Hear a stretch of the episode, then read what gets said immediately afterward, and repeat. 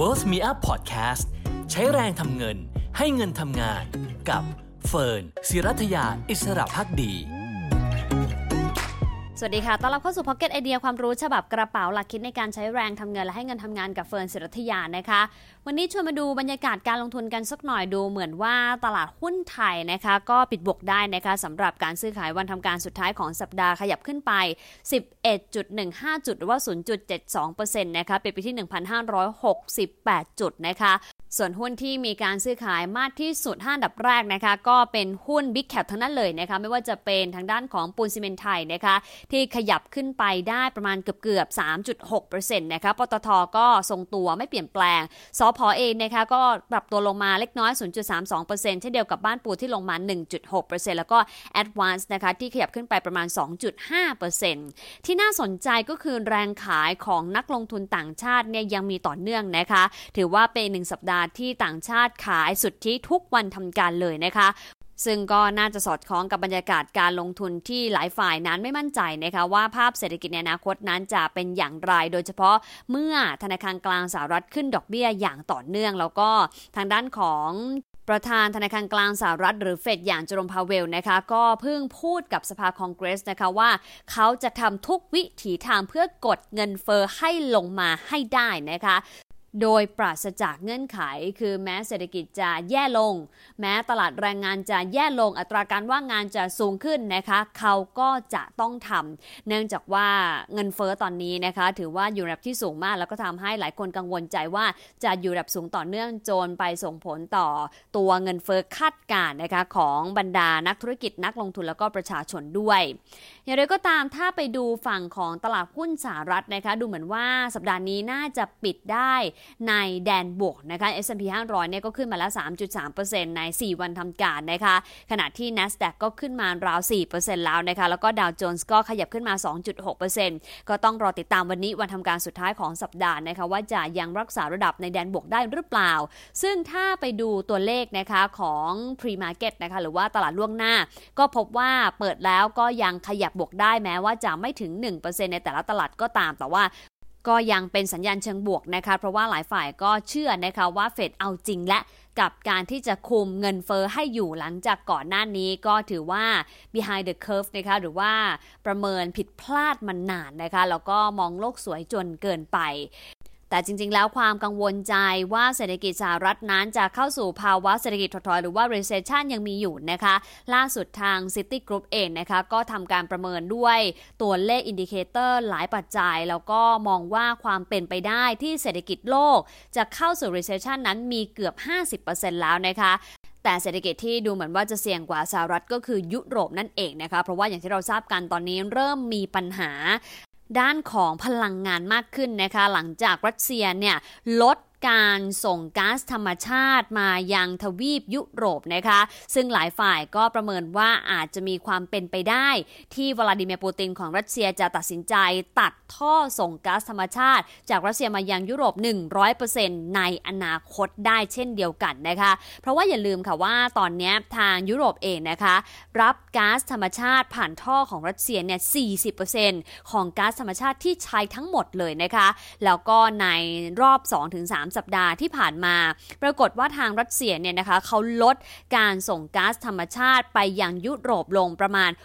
60%ด้วยกันแล้วนะคะ ซึ่งก็กระทบกับประเทศหลักนะคะทั้งเยอรมนีอิตาลีออสเตรียนะคะรวมถึงเนเธอร์แลนด์ด้วยนะคะซึ่งก็ทำให้หลายคนจับตาว่าจะต้องกลับไปใช้พลังงานจากถ่านหินอีกครั้งหรือไม่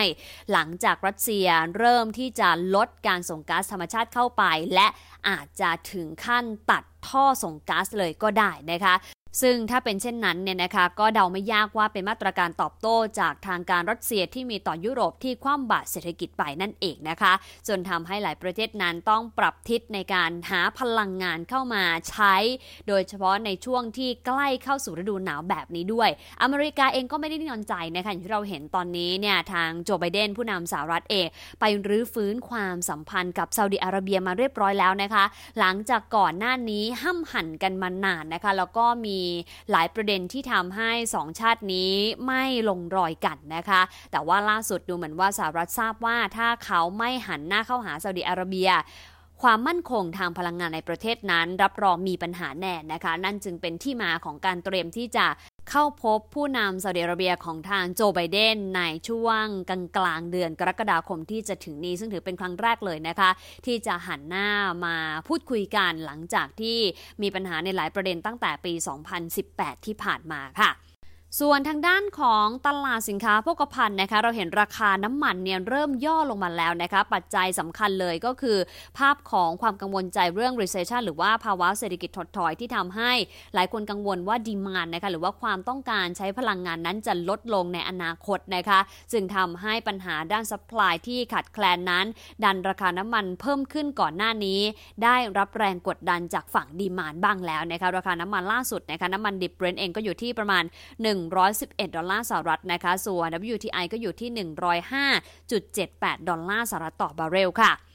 ตัดภาพมาที่ราคาสินค้าโภคภัณฑ์ยอดนิยมนะคะ โดยเฉพาะกับคนไทยเนี่ยแหละค่ะ ก็คือทองคำนั่นเองนะคะ ราคาทองคำก็ต้องยอมรับว่าถูกกดดันเหมือนกันนะคะ เนื่องจากว่าการขึ้นดอกเบี้ยของธนาคารกลางสหรัฐที่เร็วและแรงก็ทำให้เสน่ห์ของทองคำที่ไม่มีผลตอบแทนในรูปของดอกเบี้ยลดลงนะคะ แต่อย่างไรก็ตามตอนนี้ราคาทองคำก็เคลื่อนไหวอยู่ใกล้ ๆ กับ 1,830 ดอลลาร์สหรัฐต่อทรอยออนซ์นะคะ โดยในสัปดาห์นี้ปัจจัยที่พอหนุนทองคำนะคะให้ยังเคลื่อนไหวระดับนี้ได้ ก็คือค่าเงินดอลลาร์สหรัฐที่อ่อนค่าลงบ้างนะคะจึงเป็นอานิสงส์เชิงบวกเล็ก ๆ ให้กับราคาทองคำนะคะนอกจากนี้ก็คือความกังวลใจเรื่องภาวะเศรษฐกิจที่จะเข้าสู่ recession หรือว่าภาวะเศรษฐกิจถดถอยทำให้มีคนจำนวนหนึ่งหันมาถือทองคำเพื่อเป็นการป้องกันความเสี่ยงนั่นเองค่ะ ส่วนคำแนะนำนะคะของทาง YLG Bullion International ต่อทองคำนะคะบอกว่าถ้าราคาทองคำไม่หลุด 1,811 ดอลลาร์สหรัฐนะคะก็มีโอกาสค่ะที่จะพยายามรักษาการทรงตัวเอาไว้ และทำให้มีโอกาสฟื้นตัวได้ในช่วงสั้นอีกครั้งหนึ่งนะคะแต่ว่าแนวต้านระยะสั้นเนี่ยก็จะไปอยู่ใกล้ ๆ กับ 1,848 ดอลลาร์สหรัฐต่อทรอยออนซ์นะคะ แต่ถ้าราคาทองคำหลุดแนวรับแรก 1,811 ดอลลาร์สหรัฐเนี่ย ก็อาจจะไปเจอกันอีกทีที่ 1,800 นะคะ หรือ 1,786 ดอลลาร์สหรัฐต่อทรอยออนซ์ได้นะคะ ดังนั้นทาง YLG ก็เลยแนะนำนะคะว่าถ้าหลุด 1,800 เนี่ย อาจจะ cut loss หรือว่าตัดขาดทุนไปก่อนจะดีกว่านะคะ ท่ามกลางความไม่แน่นอนของสถานการณ์เศรษฐกิจ แล้วก็ทิศทางของการขึ้นดอกเบี้ยของธนาคารกลางต่าง ๆ ทั่วโลกนั่นเองค่ะนำมาฝากกันในปลายสัปดาห์แบบนี้นะคะขอให้ทุกคน happy weekend นะคะใช้วันหยุดที่มีอาทิตย์ละ 2 วันให้เกิดประโยชน์สูงสุดทั้งกับร่างกายจิตใจแล้วก็สมองของเราด้วยนะคะ พักเรื่องเหนื่อยเรื่องคิดเครียดบ้างนะคะ ไปหากิจกรรมที่ช่วยผ่อนคลาย ความคิดอารมณ์ของเรานะคะ จะได้กลับมามีแรงสู้กันต่อไปในสัปดาห์หน้านะคะ เป็นกำลังใจให้เสมอเหมือนเดิมนะคะส่วนวันนี้ลาไปแล้ว สวัสดีค่ะ